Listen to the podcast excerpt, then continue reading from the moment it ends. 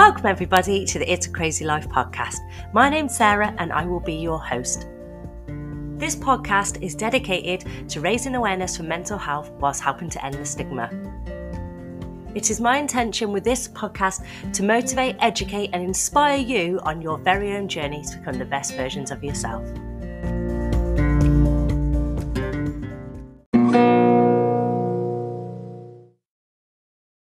Welcome back, everybody, to the It's a Crazy Life podcast. And of course, welcome to 2022. I am positive we're going to have a better year this year. I can feel it in my waters. and with a bit of luck, we will hopefully see what can only be described as the end to this bloody coronavirus. I don't know about you, but I am actually sick of hearing about it, especially as I am currently isolating after contracting the virus myself. And to be honest, I am glad I've got it out the way because I have been so bloody scared of this thing. It's like my worst fears have been realised. And guess what? I, am alive and I'm okay. I, um, you know, it's not as bad as what I thought that it was going to be. And maybe I have picked up the Omicron uh, variant and it is a lot less um, you know, stronger than the alpha and the delta and the omega or whatever else. so I can finally put it to bed in my head anyway. Um, you know, uh, my sympathies goes out to those people who are struggling really badly with the virus. Um, but luckily for me, I've actually been okay. So, how was your Christmas? How was your New Year? I hope you all had a wonderful time. For me, um, it was very much quiet. Um, I had a nice meal out with family on Christmas Day and then spent the rest of the time relaxing. And then my New Year was spent locked up. so, yeah, not the best time, but I have had loads of time to sort of plan some new things and put some stuff together and get on with things that I've had hanging around for weeks now. but I am getting bored. I've got to be honest. I'm getting really bored. Um, but yeah, I shall continue the isolation and just keep trying to, you know, research things for you guys and get it out there. Anyway, moving on. Today, I have compiled some of the best bits from season six, The Basics, where we covered all things exercise, nutrition, and hydration. And we also added in there some alkaline diet information and also some randomness from the hands of God thrown in for good me- measure. So I've picked out some of the most important bits from our guests for you to get, you know, for you to get a quick recap on. Um, I hope you'll enjoy the show. So let's dive in. And I am going to be starting this here um, show with the one and only Jennifer Ball, my very own PT. I just love her strength, and I think she's got such a huge message to share of resilience and um, determination. So I wanted to share with you a little bit of her story now. Why wasn't that your path then? Why? What happened? My career in coaching um, for others came when I was really young. Uh, as I've just said, in really enjoyed PE at school. Um, I was blessed to have some really inspirational teachers that now I realise have become were idols for me as a, as a young child. People who I really looked up to, people who I respected. They talked to me like I was a, an adult, not a teenager. But unfortunately, my childhood and early adulthood was hindered with severe knee injuries, uh, which meant that it wasn't a sensible choice uh, to pursue that as a career. So at 15, I developed Osgood-Schlatter's disease, which is a knee condition that causes consistent pain and swelling below the knee joint. So I would always have uh, constant pain. It would regularly inflame and my walking would become impaired. So I would walk favouring my left side over my right. And I learned from 15 how to deal with consistent pain. Through my late teens, I still competed in sport. I didn't let it stop me. Uh, I developed what's called plica syndrome. Right. Plica syndrome prevents normal functioning of the knee bending there's a web of like cartilage that basically goes in between the knee joints, which when you bend your knee, you will get a clicking, you can feel it hitting a web. And every time you would feel that. Um, and at that point, we started to look into cortisone injections to try and relieve my pain. So I think I remember physically going in for two to three big, big injections. And we're talking uh, while I was kind of recovering from that, my orthopedic team created some bespoke knee braces. So I've got an extremely tiny patella. So my kneecap is very small. So they needed to create structure to try and straighten it as I was growing up. So I was still growing. So we tried to manipulate it back into place that way. Now, these knee braces are very bulky, they're, they're, they're heavy, but you know, it I didn't care because it relieved the pain and I could still do what I wanted to do as a child. In my early 20s, uh, I had two keyhole surgeries to remove supernova plicas. What? So the original, the element that created the web that I spoke about was basically a plica, which is a and these little nodules within the knee basically you could feel them all the time. So i had keyhole surgery. They would put the camera into the knee there'd be a medical device that had like a, a suction saw that would circular vacuum up the horrible bolus of grossness and would remove the plica and then they seal it so that it doesn't hopefully grow back again. Unfortunately, that didn't happen. So I had to have it again twice. And then I had a, the, the supernova, which was the big one. Right.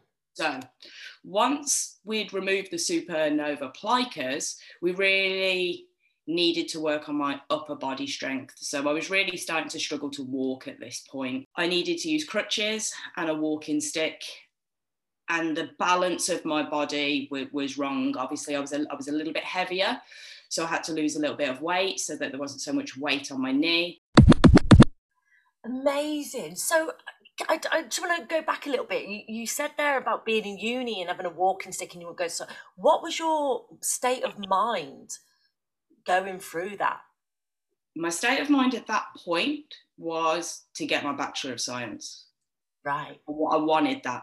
I, I always wanted a, a university degree. Again, probably coming from the fact my two sisters did exactly the same. Um, I love and respect both of them massively. And I think nothing can stop me if I got through that surgery and came out stronger. So it was more the outcome that would drive me to get to the the outcome that I wanted. Yeah. And and was there times throughout that you were thinking this is never going to happen for me. I'm never going to be able to do this. Yeah, it was years and years and years, you know. I um I met my other half in my first year of university and for at least the first three years, I would tell him to leave me. Really? Because he could do better off with someone who was more able bodied. He could do much. I didn't know if I was going to recover or not. Really? And I had a lovely gentleman. I didn't want to string him along. But that guy stood by me through the hardest time of not just my life. I think it was really hard for my parents. Right. Seeing their youngest kid be disabled and in pain. You know, I, I lived at home at that point and that must have been really hard for them. And I can respect that. Yeah. And again, it, I didn't want them to be in pain, so I wanted to recover. Right. So you've got all these driving forces behind you. It's not just that desire to be a PE teacher. There was uh, the people who were supporting you as well. Hundred percent it's amazing it really is like because you honestly if, if anybody met you they'd never know because you are just on it every day you're working out every day you know you're you're trying to improve yourself. And i suppose does does that come from there? Does that come from that determination? Yeah i'd definitely say so. It was a massive hurdle to have at 15 yeah. You know to to push and want when you want to be part of teams and you want to do these extracurricular activities, nothing was going to stop me. And that's always been my mindset. I yeah. things can hold me back, but I just see it as a hurdle and I can overcome it.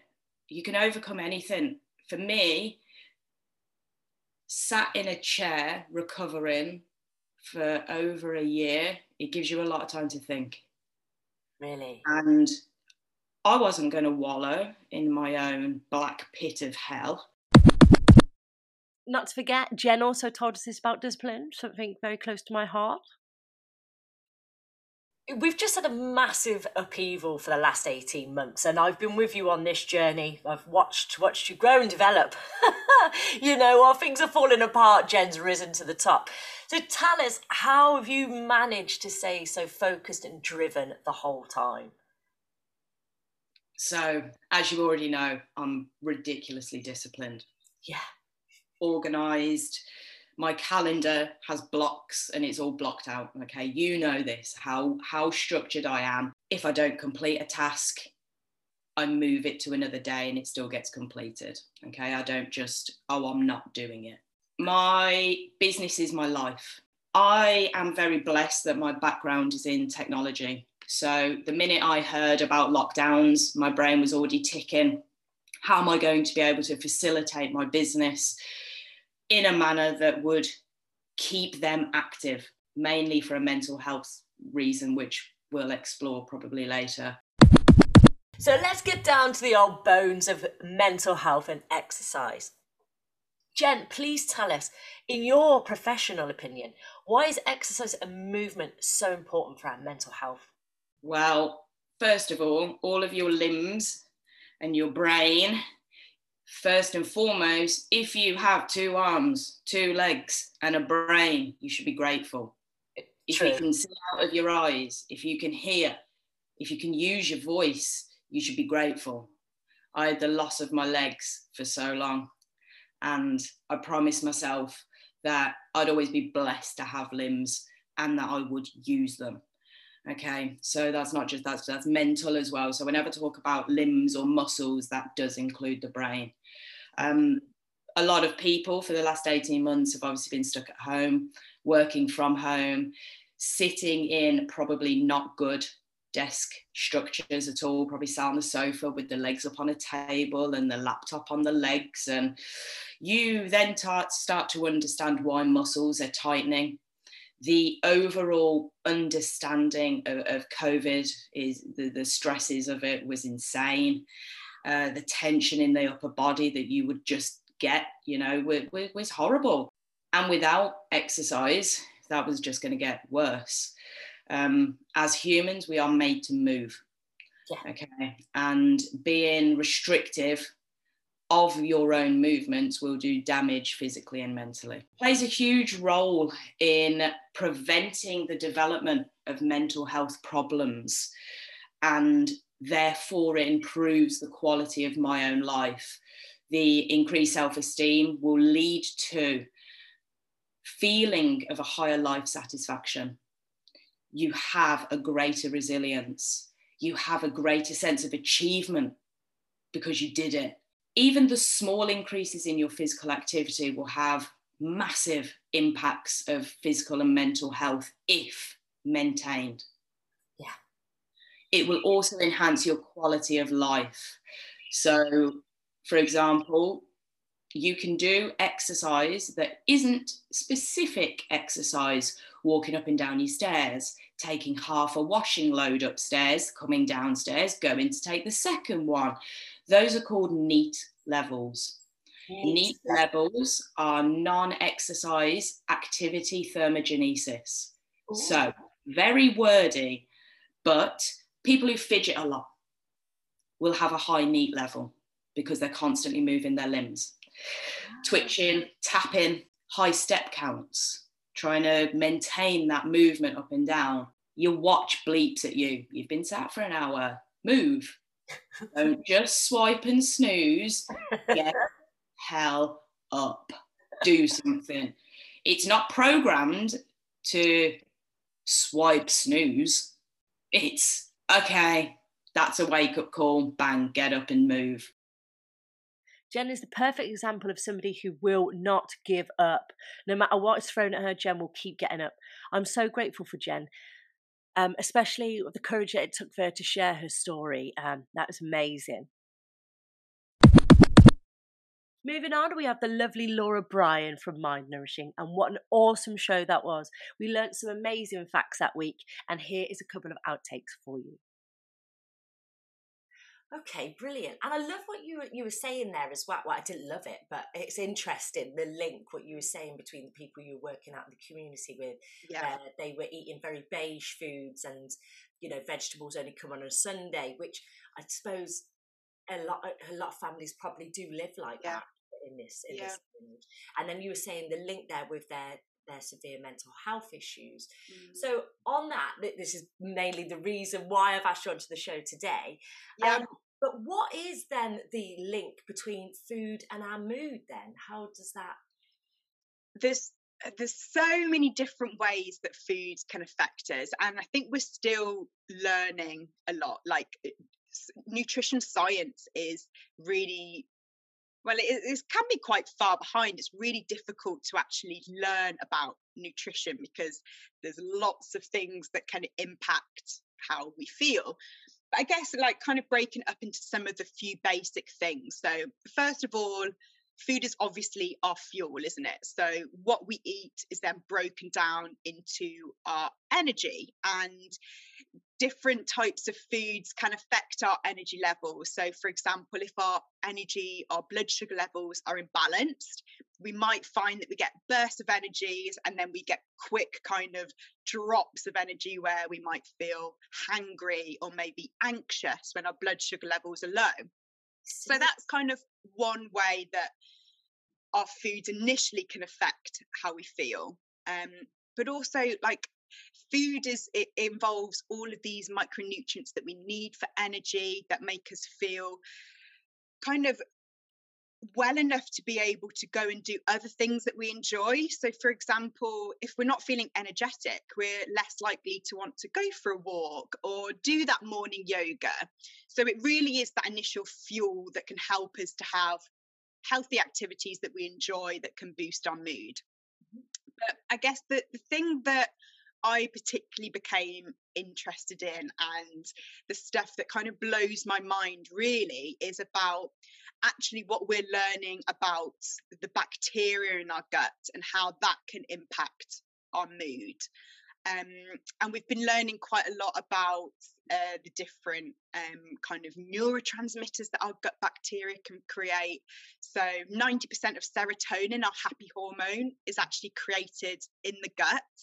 And I think the more that we learn about things like dopamine, our reward hormone that's created by bacteria in the gut, and GABA, our kind of relaxation hormone, I think it becomes harder to ignore that link between how our food feeds our bacteria and then our bacteria give us our energy, our kind of feel good hormones, and so many other things that they help to control. So there is a huge link. We don't fully understand it, but it's very exciting kind of area to be in. I think I think it's so mad how it's the oh, bacteria that gives Oh, I know. the, the Yeah. chemicals to feel good. you just mm. wouldn't imagine that, would you? I know. And what I remember like learning about the kind of extent of bacteria, and there's like trillions of different bacteria, and there are more bacteria cells in our body than human cells. So, do you know when I'm just like, oh my goodness, like, am I being controlled by these bugs in my gut? But to some extent, we are because yes, we we work in harmony and we we we kind of give each other what we need. But for example, our gut bacteria can really influence our cravings. They can influence like our behaviors. So it's it is incredible really what they can do. But um and but it's amazing that we can almost modify that environment through the food that we eat. Wow. So I wonder then what sort of like you just said there that it, it, the, the bacteria can affect our behaviors. I wonder what the link is then behind sort of like stress, anxiety, and depression behavior. Like Mm. what what is it, it that triggers that? I like you Okay. said. Go on, sorry. Yeah, Yeah, so we know that generally people who suffer from depression tend to have a less diverse gut bacteria, and they'll kind of be lower in some of the um, the kind of beneficial bacteria that are normally ideally like quite high so things like lactobacillus bifidobacteria so on the other side of the scale, we know that the people who live the longest, happiest lives have the most diverse gut bacteria. So there is something in the amount of variety that that kind of impacts um, our mood the thing is though we don't really know kind of what came first whether it's that the individual has a less diverse gut, gut bacteria which affects their mood because maybe they're not creating some of these feel good hormones or it's that the kind of depression means that maybe that individual's eating behaviors have changed they may be going out in nature less which can affect our gut bacteria or it could be a range of both. So it's really kind of, we don't really know why there is a difference and what came first, but we know that there is some kind of link between gut bacteria and mood. I, I just uh, what you just said there about nature. So getting out yeah. in nature affects the bacteria in your gut as well. Yeah. So this, I guess, and this becomes more prevalent, I guess, when we are living in a time where we're trying to be particularly clean. We've got, and obviously it's for a good reason, hand sanitizers and things like that. And there's kind of been like generations of children who aren't really going out and playing or rolling around in dirt and eating dirt and having mud sandwiches, whatever it is. And actually, we know kind of throughout our lives, we can we get bacteria from the air we breathe, from the food we eat, from physical contact. Um, but there are types of bacteria that are found in nature um, that have an amazing benefit on our well-being but it's we're kind of becoming less um, exposed to these types of bacteria because we're not going out in nature as much um, which is why it's kind of obviously nature has a variety of different like health benefits away from bacteria but that potentially could be another benefit of supporting our diversity is kind of getting out there and not being afraid to get a bit muddy and and it's fine. It's um, and the same thing as well kind of on this note it's been found that children with pets so kids who are like around dogs and things like that actually tend to have a, a more diverse gut bacteria because they're exposed to the bacteria from the dog and, but that's a really positive thing Oh my goodness. So, in this instance, then, what should we be eating and what should we avoid? So, if we think about I always like I don't always think because it's pretty sad, but what we I tend to try and think is that whenever I'm eating, that I'm I'm also feeding my gut bacteria as well. Like it's almost like your your little pets that you take around with you, they're with you literally 24-7.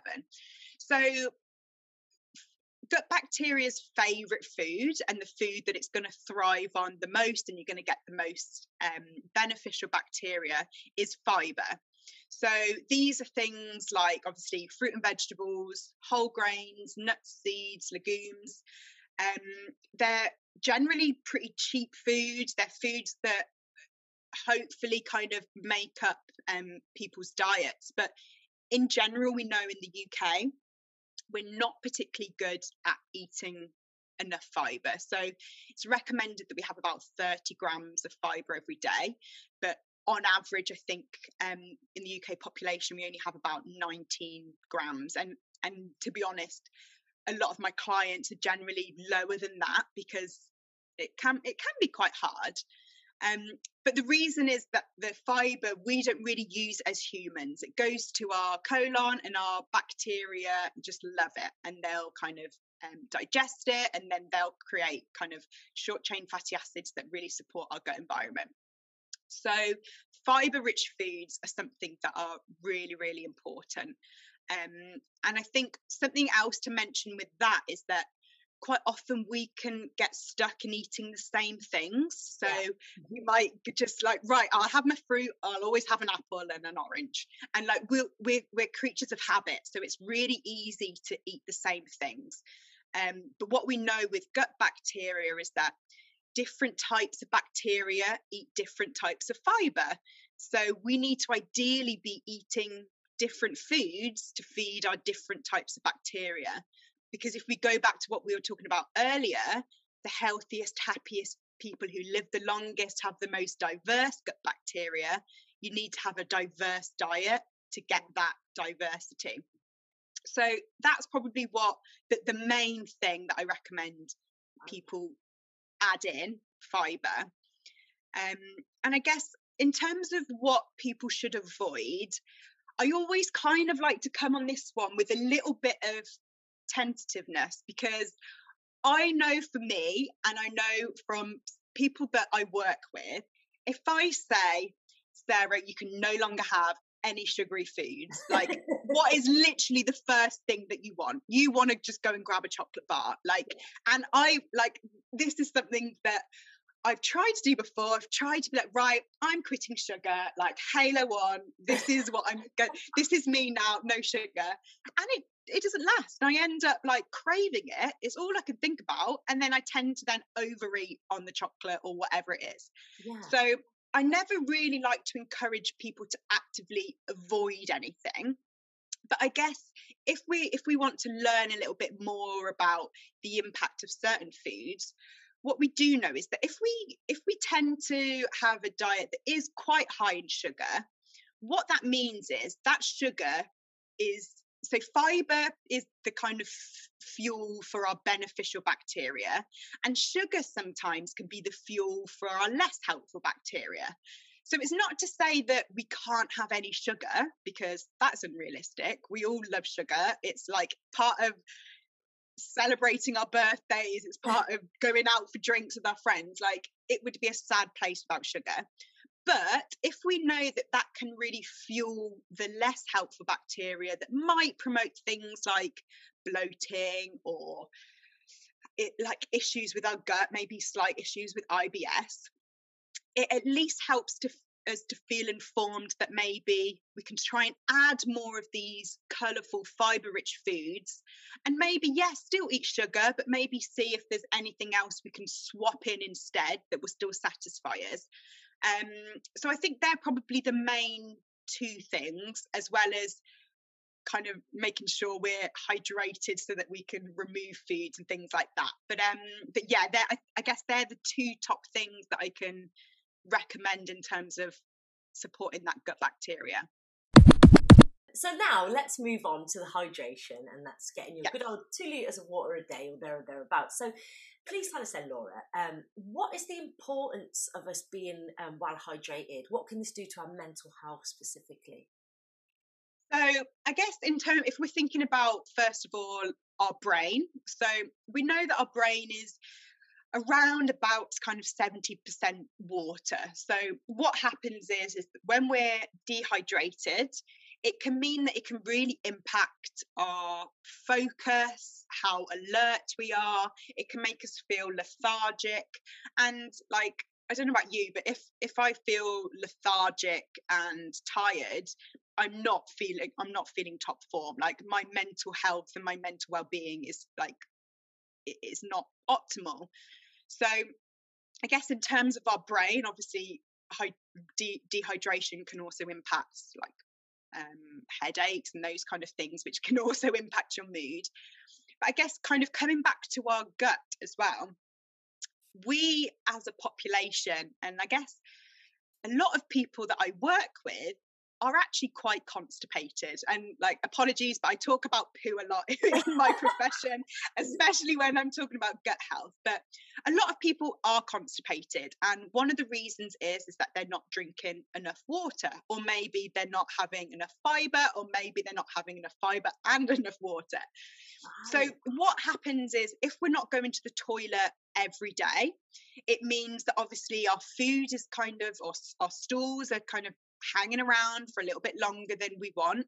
it gives opportunity for the less helpful bacteria to start to thrive. And it also means that what happens is is that we can start to actually reabsorb some of the hormones or the toxins that we've been trying to get out through our stool so if we're not drinking enough it can really mean that it has the, and we're not getting rid of these uh, products this or the kind of waste products that we want to daily we can reabsorb them and it can have an impact on our hormones and obviously then on our mood because it means that if our gut bacteria is imbalanced again we've learned how that can affect our mood. So hydration is is a lot more than just how our brain feels. It's it's so important for our overall body like obviously our blood is mostly water so it, it's so important for so many different functions um, I'm really shocked at what you just said. Like uh, you're saying yeah. that the stores and the food that are hanging around, we can then reabsorb the hormones yeah. and then there. So sorry, we're going to turn this into a poo episode, but what does that mean? yeah. So so what we tend to find it in female in females, a lot of us tend to be have slightly more estrogen than is than we would have hoped. And this is because there's potential lots of um, environmental estrogens through things like plastics and things like that. But also, if we are constipated and we're reabsorbing some of the estrogens that we're trying to get rid of, it just means that our body is kind of we're constantly um, have higher levels of, of some of these hormones, which can impact things like PMS. So, we then heard from the amazing Sarah Keats Andrews all about our menstrual cycle and how that can have an effect on our mental health. Here's what Sarah had to say. So let's let's dive into it then, because he spoke a little bit about cycles and stuff like that. So people might be thinking, what are they talking about with springs and autumns and stuff? So Sarah, tell us, how can our menstrual cycle affect our mental health on a day-to-day basis? As I have personally used your tracking tool, and I must say it's crazy how women ebb and flow, and it really did help me to understand myself. So please do explain to the listeners. Yeah, I think when it comes to um, you know, with that with our mental health, you know, there is a relationship with with hormones and anxiety and depression. Um, and they also label irritability there, which I think is is fair to say. Um, you know, every woman is different. Um, you know, menstrual cycle related symptoms, they are quite often because of individual differences in sensitivity to estrogen and progesterone. So it's not necessarily that there's abnormal levels of these hormones, but we're all different to how we respond to them. So we're all different in sensitivity. So um, for many women, the premenstrual phase so what we would probably class as our inner autumn um you know the few days or even the, the week before before our period you know it, it is associated with psychological distress you oh. know so again um you know anxiety depression irritability um, and this is something you know a lot of research has gone into you know talking about pms and it, it tends to be the typical you know you, you think that these women know that they're going to feel anxious and down during this this time.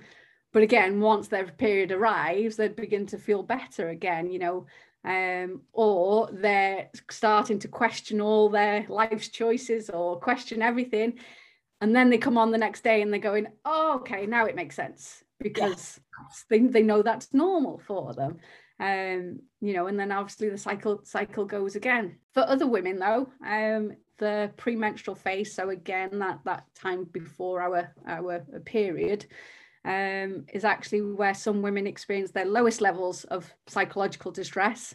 Um, and instead, they experience this mid cycle um, symptoms of anxiety and depression and irritability. So, this is the time, you know, it's, it's after their period and they're experiencing the, these symptoms. So, um, this there was actually some research done in, in, in 2011 that says that 13% of women actually experience this pattern. So after their period, they're getting angry and anxious and irritable um, and depressed. Um, and again, it's the, the, the middle of the cycle. It's not before their period, which is is what we normally see. Um, and uh, this for me, this is where I fall into, and and you know, I would, I can never understand why I felt this way because we know that you know we, we know the term PMS. Every woman knows the term PMS. That just before her period, she's going to get angry and irritable, and uh, you know she can get anxious and and and a bit down. Um, for me, that wasn't the case. That's actually when I feel my best, and actually after my period's finished, that's when I start feeling anxious and depressed and down and um, and I couldn't understand this. So what the hell was wrong with me? Um, thankfully, this piece of research that I came across said actually some women do experience this this increase in in you know um, issues with our mental health after our period and, and at different points. So yeah, so uh, thankfully there is research to identify this, and um, obviously there is a group also a group of women that have no uh, no cyclical change, if you like, in, in psychological symptoms. Lucky. Where are they? Where are they? yeah, um, there are some of them. I don't. Not to say that they don't have these issues, but it's not. It's not cyclical. Um, so what you know, what I'm talking about with PMS is that it's cyclical. That you you tend to get it each and every single cycle. Um, and the same with you know mid-cycle symptoms. They get them each and every cycle. So for me, my days sort of seven and eight um, you know so after i finish my period that's when i start to feel i can feel the an- anxiety building. Um, and it's it's horrendous. It's it's you know my body's starting to crawl. I'm starting to question everything and, and i'm overthinking and all the rest of it. And um, now I know it's because my estrogen's building and I'm, I'm sensitive to estrogen. And, um, you know, it's not that my life is falling apart and it's not that I'm a failure and it's not that, you know anything ex- outside of me it's that my hormones are changing and that i need to um you know i need to flow with it a little bit more um you know and and you know yourself when you know when you when you get anxious and stuff then there's the self-care things like um keeping away from caffeine is not you know is is that time of the month that time for me is when i need to keep away from caffeine. Um and and make sure i sleep well and look after myself and and exercise and that's a that's a priority for me at that time of my cycle. So um yeah we're all different. We're all different in sensitivities to to the hormones and you need to figure out your own sensitivity and when it happens and, and if it is cyclical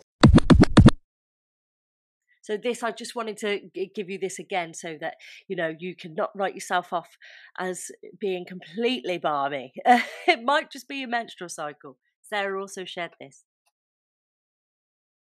Oh my goodness. So in that case then, right, how do we track our cycles? Like uh, and, and what are the benefits to tracking the cycle?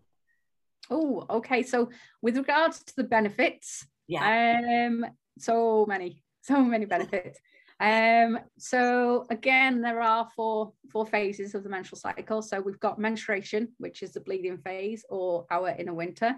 Um, we've got the follicular phase, which is the first half of our menstrual cycle, and this is again is where estrogen dominates, and this is what we can refer to as our um, inner spring. Um, we've got ovulation, where our hormones peak, um, and that's our inner, what we can call our inner summer. And then the luteal phase, which is the second half of our cycle, and our inner inner autumn. So um, this is the part where progesterone again dominates, um, but again we also have a little bit of estrogen thrown in there too. Um, and just knowing where we are can help, you know, obviously again in in, in so many ways. So with regards to say uh, work and career or setting goals so one of the things that we can do is to um, for me I, it was figuring out when i when i become distracted um, which tends for me tends to be in the first half of our cycle of my cycle so again when estrogen is building again it's like that caffeine effect yeah. and I can become really, really distracted. And and we have um, estrogen receptors all over our body, you know, including our, our ears, and um, this can affect our hearing. So my hearing becomes better, which is brilliant, but I, the world becomes too noisy for me. And this can distract me. So, you know, if I'm trying to focus and concentrate and the world's really noisy because my hearing's more sensitive, um, then this can can actually have a massive effect on on what I'm trying to focus on. And I think there's something wrong, and oh my god, and all the rest of it. I think at that time as well, um, you know, estrogen estrogen is a hormone that wants us out looking for a mate at the end of the day. That's that's what it comes down to biology wise, looking for a mate. You know, we're, we're going to be ovulating soon. So um, this is when we should be looking for a mate and getting ready. Sometimes we can feel a bit angsty and get a bit bored because our body wants us wants us out.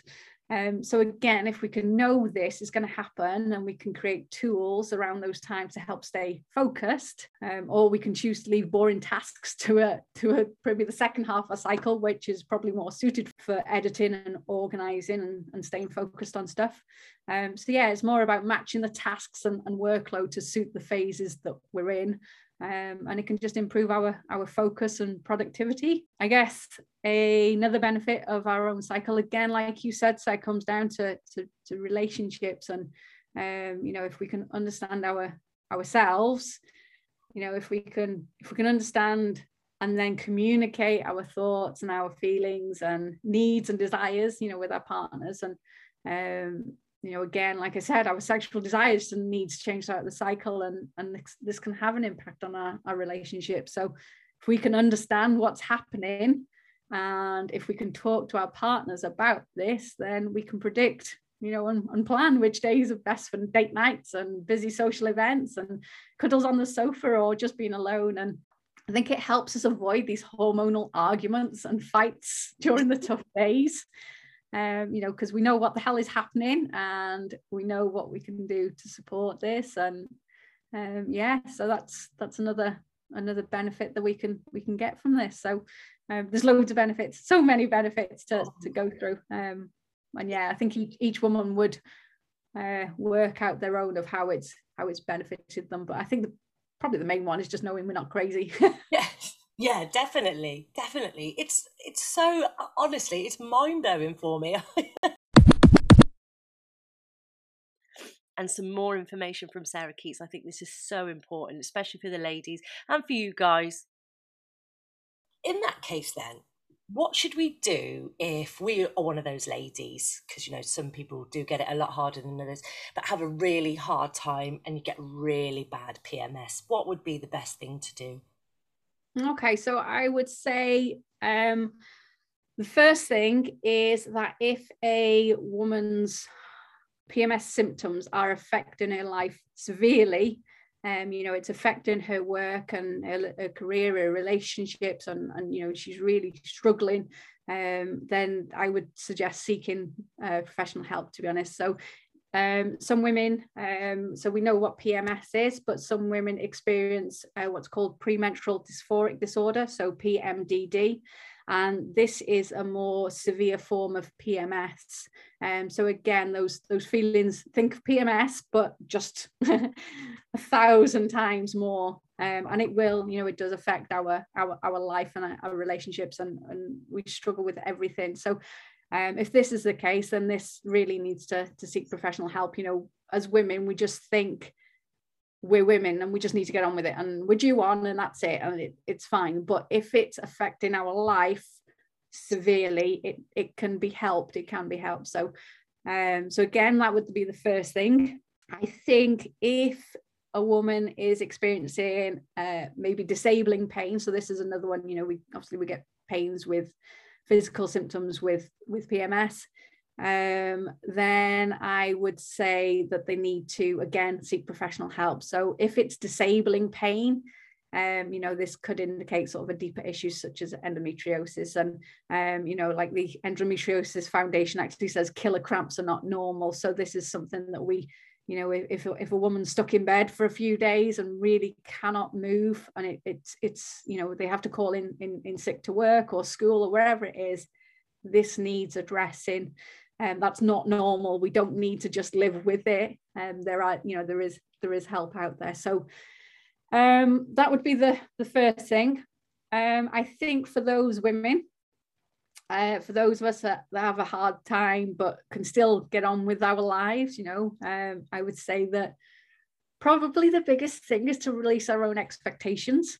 Um, you know, we're always doing and pushing and striving and, and day in and day out and and um, I think it's appreciating that you know just as as we are as just as in nature you know there are times to push and and uh, there are times to to rest and recuperate and and but these days many of us are pushing harder and harder all the time and um, you know there is an ebb and flow to life and you know rhythms are in everything that we do. Um, so we we need to accept that we don't always need to be switched on and if we are experiencing pms then maybe it's our body's way of letting us know that we need to take a step back and, and maybe rest and restore and look after ourselves a little bit more. So um, think about ourselves rather than everybody else like we usually do. So um, yeah, that would be probably my advice. Brilliant. That's that's great. I had I had the same kind of situation just lately. I was having two periods a month. I was in excruciating pain and it was really sort of heavy. So I had to go to the doctors to be checked for anemia and stuff like that. Now I've got to go for a scan. But I thought for years, because I had the implant because of my heavy periods, I just thought that that was just the way that I was and I had to, you know, live with it.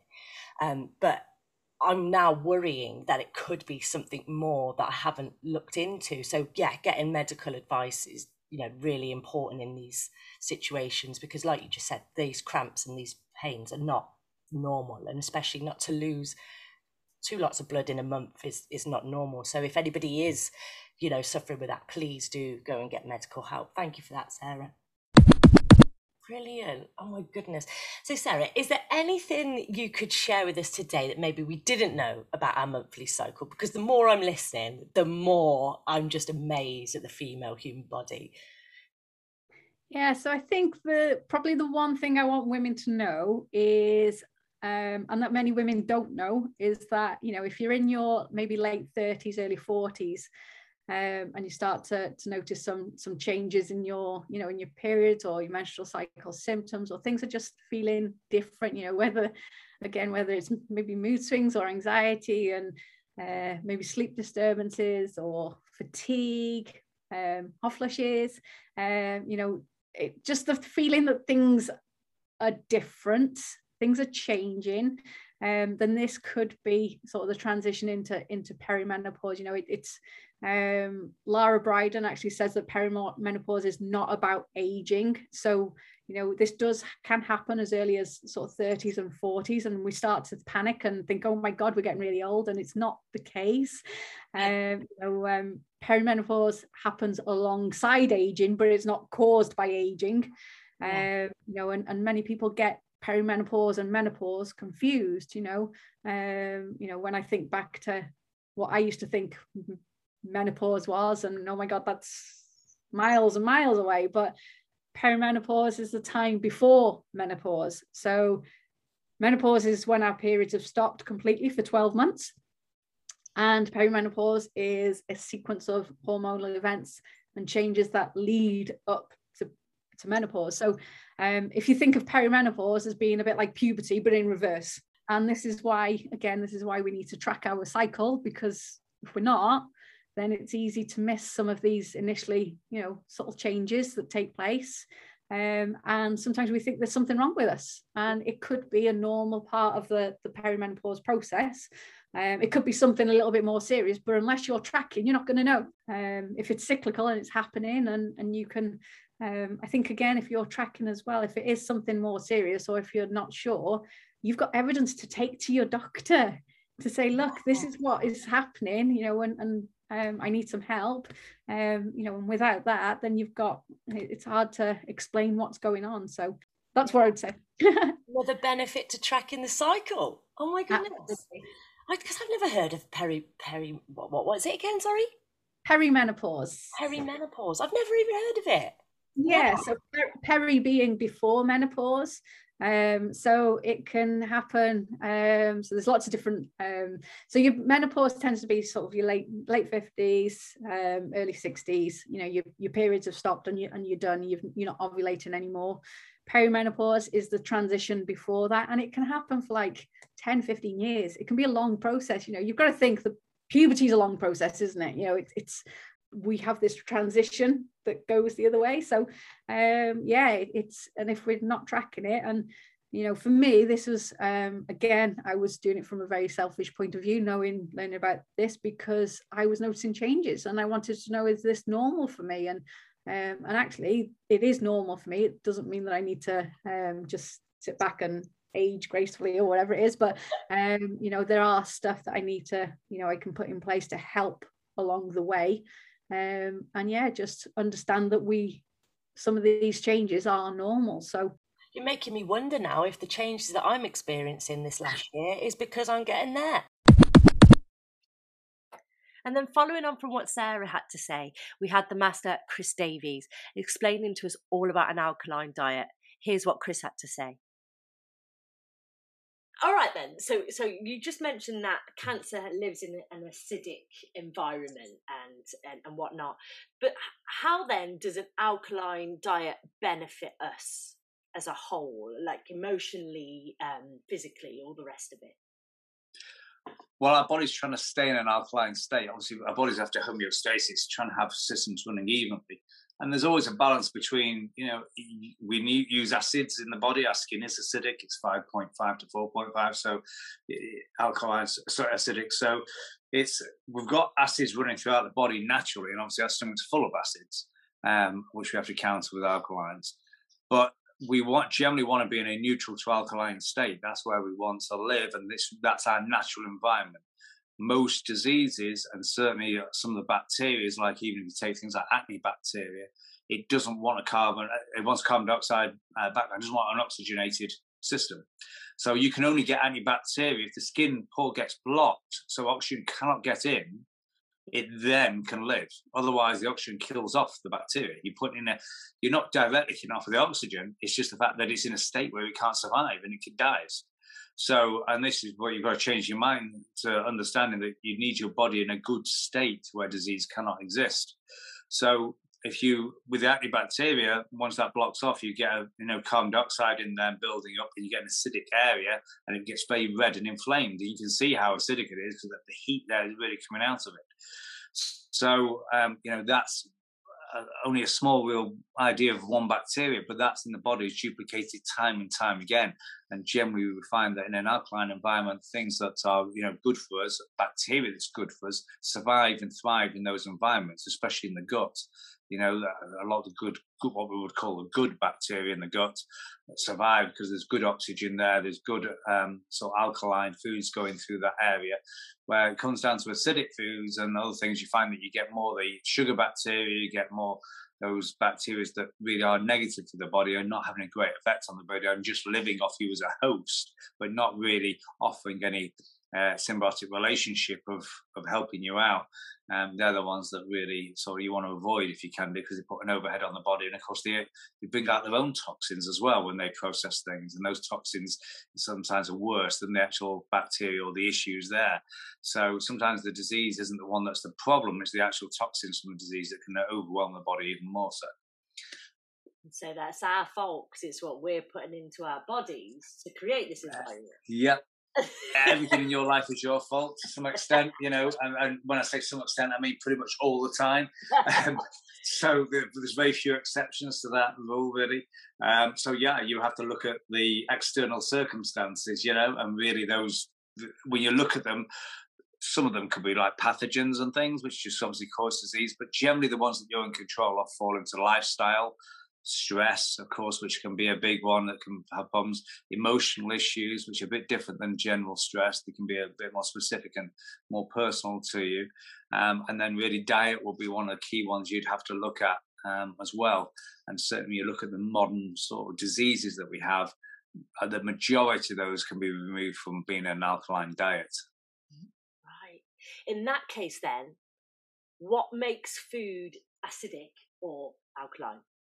Okay, well, it's it's really the interaction. It's not the food itself; it's the interaction with the food and the processing of it that makes it. So it's a bit counterintuitive, but um, when you process food, it could be an acidic or alkaline food. It will have a change in reaction and change of the outcome of the food.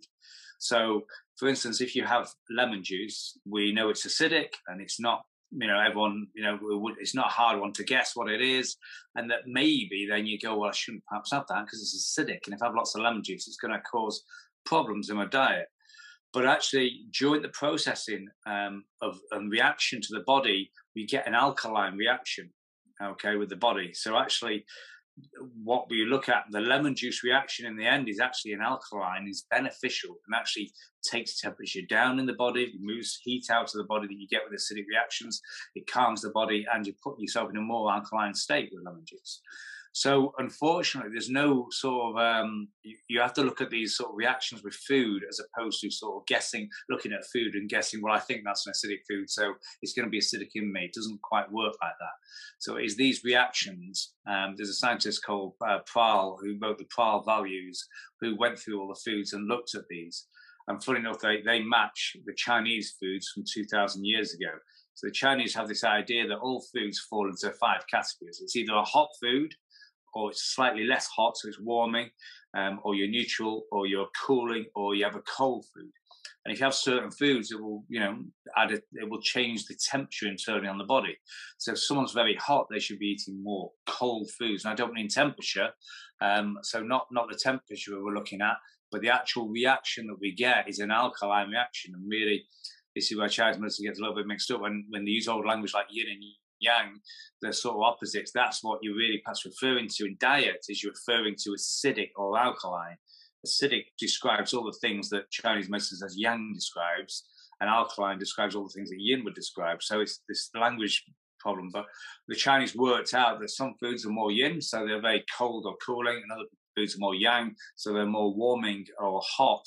So they'll add a lot of temperature into the body, or it could be neutral. You've got a middle road and they look at the diet as a whole and look at these reactions. And these reactions that the Chinese medicine mapped out match the Prahl scientific values of how foods relate and change. So it, they've almost proven that that well, they have proven that system now overlaps.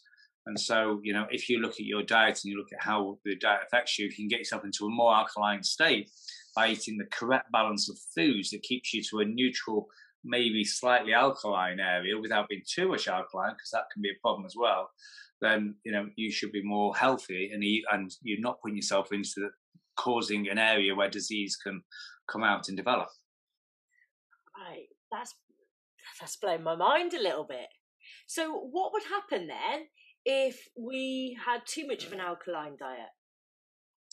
Um, well, your body again wants homeostasis. It's trying to stay neutral, perhaps slightly alkaline. Um, so you know anything any extreme is too much and if too much cold in the body if you think it alters temperature is going to actually slow things down as well you know if you think of where you've got water flowing but if you start freezing it or go towards snow it doesn't move at all then does it? so you you know you, you want the temperatures in the body to work because you know we're, we're, we're a very exact temperature you know we we can deal with some intolerances and our body's quite good at cooling us if we're too hot and quite good at warming us up if we need to you know if we're too cold.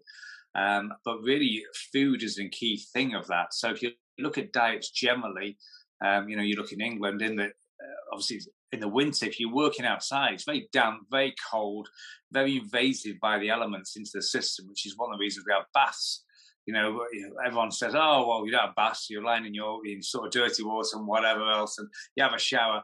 But if you've been out in the cold, especially when working outside, you know, and it's freezing cold, it's wet, it's damp, and you're doing that every day through the winter months, you need baths to get that heat in to force that cold out of the system, and protect you, and that's why we tend to have them when Europe they don't. Um, and the same thing with foods. We have very sugary foods, so we have sort of when I say very sugary, I don't mean the modern diet sense, but if you look at vegetables, we have winter vegetables, you know, carrots, parsnips, things that have quite a lot of sugars in, because that extra sugar hits the liver, adds a lot of heat, warms us up internally, and provides us warmth in the cold winter months. But when we come to summer, we change straight over then away from those things, and we're, you know, more salads and other foods. So it's a much lighter diet, and it's much more alkaline in that way. We're always trying to get balance, um, but it, I think long term long term habits force you into very limited diet. Even with people that say, oh, "I'm on a healthy diet," healthy means limited. You know, it means you've you've taken some things out you think are bad for you, but by doing so, if you don't change your diet, you've just reduced it. You've got to then add things in as well. And people, one, one of the markers for longevity is having the most gut flora you can you know, people with a massive range of gut flora tend to live much, much longer. So you want to be eating all sorts, a whole wide range of foods as possible so that your body can get what it needs and it's in balance. And I think if you want just alkaline foods, you are, you know, if you go eating, you know, colder foods. Like imagine having salads and cucumber and foods that are generally quite cooling and not even they've not even been cooked, so there's no temperature in them either. And you have those in freezing cold winter, you wouldn't feel very satisfied. If you're a bit cold, you probably want some warmth. So it's going to put you in a state where perhaps you your body becomes too cold, you perhaps catch then disease because your body's weakened. Your body has an overhead; it has to heat itself up much more, has to heat the food up you're digesting. You know, celery, for instance, is a is a negative calorie food. It actually takes more to eat it than it than the calories in it. So, you know, some people eat it and try and snack on it. If you're a model, you try and snack on celery because you know you're losing weight while you're eating it and it essentially fills you up because it's full of fiber.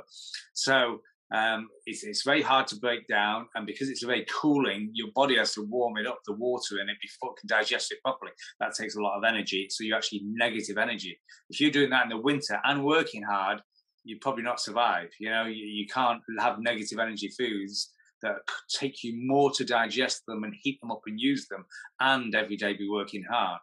So an alkaline, you know, if it's too alkaline, especially if you're you look at your external circumstances where you're living at the time and the, the seasons, that you need to take that into account. Having salads in the freezing cold winter, especially if you've been working outside, that's not a good solution. You need to bounce and counter that out because you're already in negative, you know, in a negative state. So everything's in balance, isn't it? You know, you can have anything you want in balance. You know, you can have, you know, poison in balance, a very small amounts. You know, and you can build up your defenses to certain things. But you know, I think a very alkaline diet, if you're going too far and too exceptional, especially when you've got external circumstances, can cause you problems just like acidic ones can. And it's about, I think we generally live in a neutral slash uh, alkaline environment, but it shouldn't be a long way out. I think we can go quite a way out without being a problem because that's where we naturally perform best. But I think there are downsides to doing anything of an extreme. Wow, it's quite mad, isn't it? Because mm. you you naturally, well, I, I personally, I naturally crave like like you know stews and and and dinners in the winter whereas in the summer you you wouldn't think about eating a stew would you? Because you'd just be like yeah it's too hot so you'd want a salad. too hot yeah, and this is all around the world. If you look at red wine, it's very warming. It adds heat because it's a bit of a stronger alcohol, so it's, it's usually a bit strong, a couple of uh, percentages stronger than white wine. It's got tannins in there and uh, slightly toxic to the body, so the liver has to work with those. And there's some real benefits from red wine as well on the antioxidants uh, side to help out, but it adds heat into the system. Where white wine, you usually put it in the fridge, so you have it cold, so there's already temperature cooling. When you drink that, you know it cools the body down, and so although you know the um, alcohol is going to add some heat because the liver's going to have to process it, you've almost countered that heat by having it cold, which is more of the summer. You don't want to add heat in the summer. And if it's really cold, you might get your red wine. You might put some other things in it. It might, and you might heat up that red wine and make mulled wine. So if it's really freezing cold, people say red wine's not enough. I want to supercharge with red wine, where you put all sorts of bits in it to make it into a mulled wine, and you you heat it up, so it's you know really hot drink as well. So you're getting the heat and the heat because you need double heat if wherever you are. So you know you get mulled wine coming out. So you can see this all around the world. You start looking at foods. You know in India, in the the very hot summers there, they'll have a lot of salt in the diet because salt causes water retention. And so if you if you've got a lot of water in you, you can't really heat you up. You know, if you think the sea, it's not really. You know, if you ever go swimming in the sea, it's not really warm. It's not. It's really warm in the Maldives, maybe where it's thirty degrees all year round. But if you got the weather changing regularly, they say, oh, it's, it's, it's summertime. The sea will be warm. You mean it's gone up half a degree over the year? That's what's happened. It's still freezing cold. You know. Um, so it's it's like well you know, it takes a long time to heat that water up, and it doesn't. It, takes a lot of energy for that. And the same thing with the body. If you've got a lot of water in, although you're in a hot country, the heat doesn't quite come through and heat you up as well. So it means that you can stay nice and cool and have a lot of salt in the diet. That will balance your water content and allow water retention. So in all the countries you look around, there are certain foods that change during the seasons, um, or there are certain foods for that country that actually are much better for you in that environment.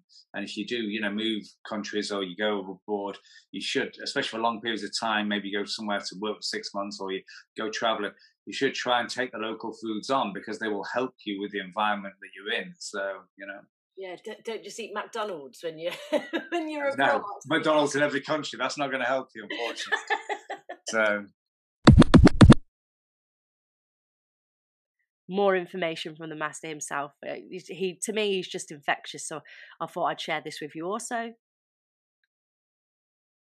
Um, but on the subject of emotions, then, because you just mentioned stress and whatnot, please tell us if you can, or or groups or whatever, which are the best foods to eat if we're struggling emotionally. So, are there certain foods that can improve our mood? Yeah, I mean, I think people reach for comfort foods, don't they, when they're stressed, especially emotions. You know, they reach for those sugars, those other things, the feel good factor, because the bacteria now is, is proven that it, when the bacteria for sugars, the survival sugars, get into the gut, it actually sends signals to your brain to tell you you're hungry when you're not because they want feeding. You don't, but they do. So they actually tell you that you're hungry and you go and get something. Um, and you're always hungry. If you eat carbohydrates, they digest very quickly. They're easy to break down, especially processed foods. They don't really take long to, for your body to throw acid out and break them down. Where like celery's, you know, one of the harder ones with the fibers in there. So, be easy processed, so you you do become hungry quicker anyway. And I think people perhaps reach for those sugar foods because they do feel good and it's really it's the sugar bacteria that feels good and is giving you a break and removes some stress because they're screaming at you for more food a lot of the time. And so i think those there's some emotional things there that they make you feel good they make you feel you know relaxed um, but actually they're, they're probably doing you more harm than good. I think that the problem with emotions is they do add some heat into the body and that there is now a correlation, especially very recently, um, there's some correlations with serious issues emotionally that have affected you during your life, and the number of those that you have compared to the number of diseases you have later, and that there's un, un sort of unresolved trauma can cause problems later on in life with disease and set you up for disease because you're not you have you're not dealing with it. It's still there in the background. You're still it's still you know adding some emotional heat and taking um, some energy to keep where it is if you want, not look at it and keep it pushed down because you don't want to look at that bad situation that occurred to you at some time. Mm. Um, so I, th- I think, unfortunately, it's a bit of a counterintuitive that I, I think you need more wholesome foods um, to clean you out, to detox you, to kill off some of the sugar bacteria, and I think that those that detox helps you deal with emotions and the emotional heat from the liver processing those emotions at the same time. I think you you manage to keep yourself in a much more neutral place, more towards neutral or alkaline, and therefore the, the heat there isn't the emotions don't affect you as much. We often talk about people being hot headed, you know, that sort of thing. Well, that's what we mean. You know, they, they get a red face, they explode. there's that heat coming up. If you're on a cold or alkaline diet, it's very hard to get that heat rushing up. You're more level headed, you know, you're more, it brings it down.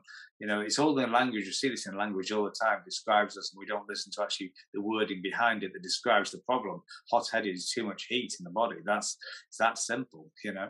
So um, I think I think it's, it's, I think the foods that people reach for are not the ones that they should be having. I think it's more alkaline, cold, probably vegetarian vegetables or salads and other things like that. Um, you know, but obviously, you at the same time, I think it's about curing the the cause, isn't it? I think short term, anything that gets you by is, is a positive, even if it's not necessarily working for you. If you had some comfort foods for a short, stressful period for three months in your life while you went through a divorce or a, you know, a horrible job or whatever it was, and then you got out of it and changed your life, I don't think that's the end of the world. That was a coping mechanism, and you you did whatever you know you could to get through it, and that's how we live. Often, uh, it's just those coping mechanisms can become habits over time, and when then we rely on those to help us out and keep us where they are. Well, just like a drug addict, you know, and that's the problem. If you go reaching for the sugar all the time, you're just a druggie. I'm sorry to break it to people, but they're just an addict and you know potentially far worse than any cocaine addict that does a bit of cocaine or whatever as a recreational drug at a weekend. They stop. They say no i'm not doing any this weekend. I'm, I'm working or whatever. They don't have any with your sugars, you do. You have them every day. You require them. You crave for them. You're the worst addict around to some extent, you know. Unless you're a crack heroin guy, you, you know, you're pretty much you're pretty much up there with them. That you know definitely need a daily input of something. And so you do once you realise actually I'm an addict, then you can start realising that you might change that because you're not happy with that. But people don't really understand that sugars, especially, are an addiction. They are you they are digested, say, by the liver as a drug, as a total toxic drug. nothing of benefit in it at all, and that you know you are an addicted person if you cannot say actually I'm not going to you know stay off these sugars. I'm not going to buy sugary things. That's it. So and it's hard because obviously bacteria is in the stomach demand and the gut demanding it, and that you you're also used to it as a habit. But uh, yeah, I think um, I think more towards alkaline diet to answer your question in a very long way is, was where you need to head long term. But of course, dealing with the emotional issue is the key thing, isn't it? If you remove the issue, then there is no problem in the first place. And uh, like the uh, you know the Ratville experiments where they got rats in a cage and offered two drinks, one with cocaine and one without. They always had the cocaine one because the surroundings. If this is my life in a cage, I might as well have some cocaine. And hey, you know, However, when they put the rats in a really good environment where they had everything they need, all the food sources, you know, lots of females, males, lots so you can have sex wherever, you can do whatever you want, everything was great. You know, it's the ultimate place to be. And they still the two drinks there. Very rarely would they go for the cocaine. If they did, it was more of a, a use it for once and that's it. We'll have a great time tonight. It was really a recreational thing. Really? But actually, so it's the environment that controls you. And I think if you can, you know, if you can look at your environment and put yourself in a better place, you'll suddenly find that your foods change. And I think that that's what happens when people invest in a gym membership or something else. You're not just putting that money out in the gym membership. You might then go and buy some gym clothes because you're thinking, I'm going to properly do this and I want to do it properly. So I'll go and buy some. Well, now you've paid that money as well. So when you go to buy food, you start going, actually, I'm going to miss that out because I know that's going to damage my investment here. So you change all sorts of things. When you start doing one change, it does spread out out to other areas of your life and you do start looking at diet and other things and you you change where you're going to be. And i think if you can look at the external items definitely remove those uh, i think our natural state of of feeling good and eating the right things does come back to us. Uh, but when we're stressed especially when we're under time constraints of course you go for something that's quick and easy to cook. You don't feel like cooking. So you get a ready meal you bang in the microwave that's it. And guess what? Suddenly you're doing that every day of the week. You know, the weekend it might change. You might go out, you might see friends. You might have a, you know, a meal somewhere, and you might actually be half, you know, restaurant quality food as opposed to what you're used to having. So I think there's, you know, against these external factors like stress, like time constraints, other things, it's hard um, and frustrating at times for people to stick to what they should be doing. Yeah. Oh my god. Like, I, love what you said about the rats. So basically, if their environment is is is comfortable and they're happy, they they won't go for the cocaine. They'll go for the normal drink and just go for the cocaine on a Saturday. Or something. Yeah, I mean, you know, people generally, if you look for emotional people under counselling that are on drugs, they're on drugs it's coping mechanism. It helps with the pain. They're in a painful place, and alcohol or some other coping mechanism, drugs, food, even food addictions, that they help you cope with what you're going through and remove the pain by giving you some other satisfaction or some other way of dealing with it. And obviously, drugs may displace your reality slightly to a different place. And so you're not quite living in that horrible reality, you're living in this new place. But over time, the effects of these things get less and less, where sometimes you then you're just taking something to keep yourself normal and stable. You're not getting the benefit you originally got. You know, it's the economic rule of, uh, you know, um, declining returns. You know, it's like when you have a first, you have your first drink of alcohol, you enjoyed it, it was great, everything's good. You have your second one, well, you're a little bit drunker now. You don't quite get the benefits of the first. It's the same, it's the same drink, but you don't. You know, after five, you, you it doesn't matter what you're drinking, does it? Yeah. So you, it's the it's the rule of diminishing returns, where perhaps the more you have, you don't quite get the same effect, and um, that's that's how it happens with the, the drugs, where it becomes a habit that you got to stay on it just to keep yourself level. Then, and that's the problem. But yeah, if you can change the surroundings that someone's in, you know, they may have toxic friends, they may have. You know, if you're around lots of people that use drugs, it's probably that you'll use drugs. It's very hard for you to stay strong and not use them all the time.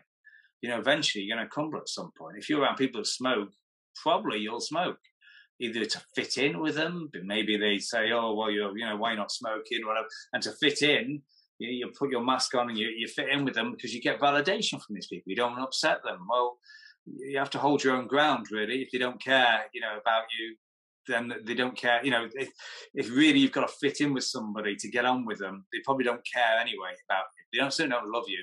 You know, people who love you deeply love you unconditionally. You know, if someone loves me unconditionally, I can go do something stupid. Although they might say that was really stupid, they still say, "But I still love you."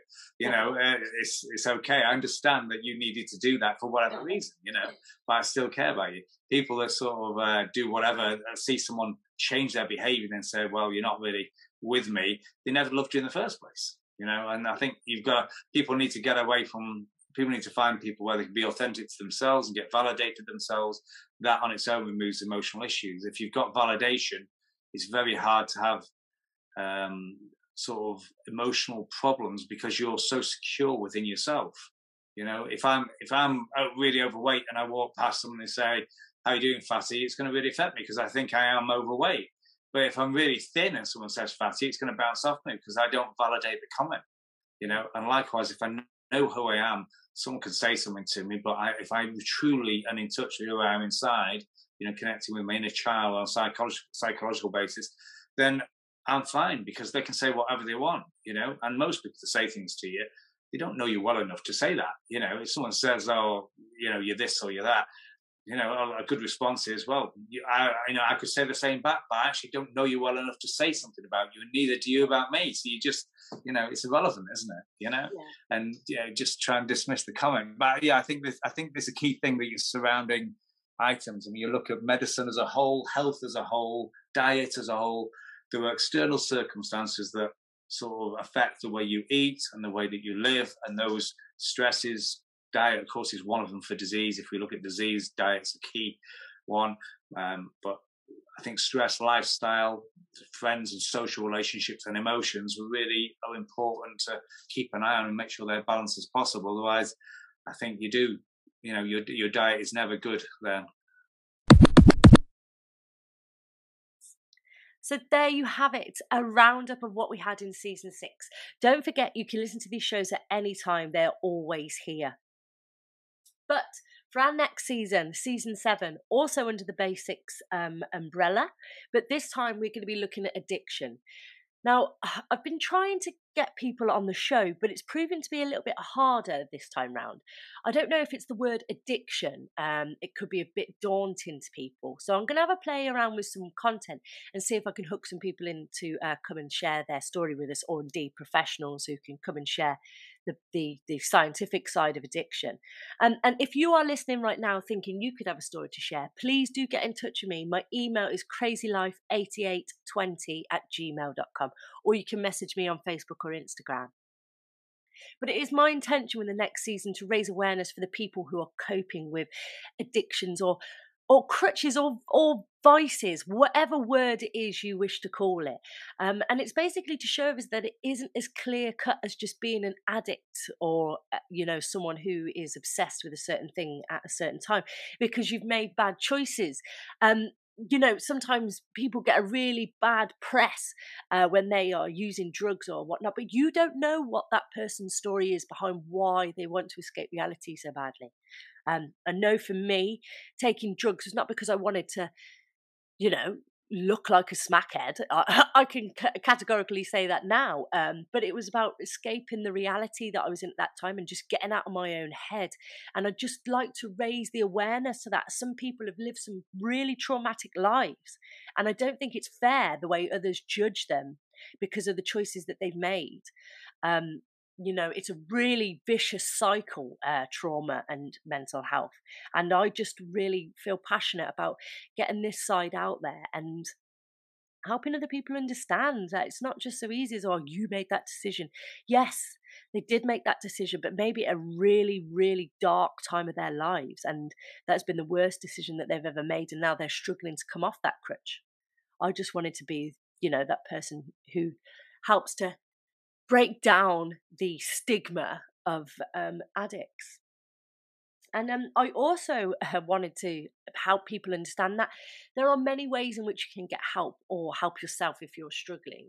Um, nobody said it would be easy, but then nothing that we really want in life is. I must add, though, as well, for some some people that addiction isn't just taking drugs and drinking or gambling. No, it can be the things like food, like what we need to survive. People can actually be addicted to food. Like, can you imagine how hard that is for that person. They have to eat to live, but they're addicted to the food, so they overeat. That must be a really hard addiction. And, you know, shopping, going shopping, that could be another addiction. Credit cards, you know, overspending, and it's a form of mental health. But people always assume that addiction is just drugs and alcohol and drinking, but it, it can be all sorts of things. So I really want to raise the awareness to that as well. So a big season coming up. Um, I do hope I can get some amazing speakers to share their story with you, and hopefully, um, maybe a couple of professionals who would help us dive into the subject a little deeper. Um, I'll be back with this brand new season on the fifteenth of January, and we're going to start with my story around addiction, following the podcast's um, natural flow, I suppose, of how I've always done it. I'll start with my story on addiction and how it affected me and yeah, what I did to overcome it, and I'm still doing to overcome it. um, yeah, so that's where I'll be on January the 15th. I'll be right here sharing some more gruesome, dark, and ugh, memories from my life. but until then, stay safe, stay well, and I'll see you very soon.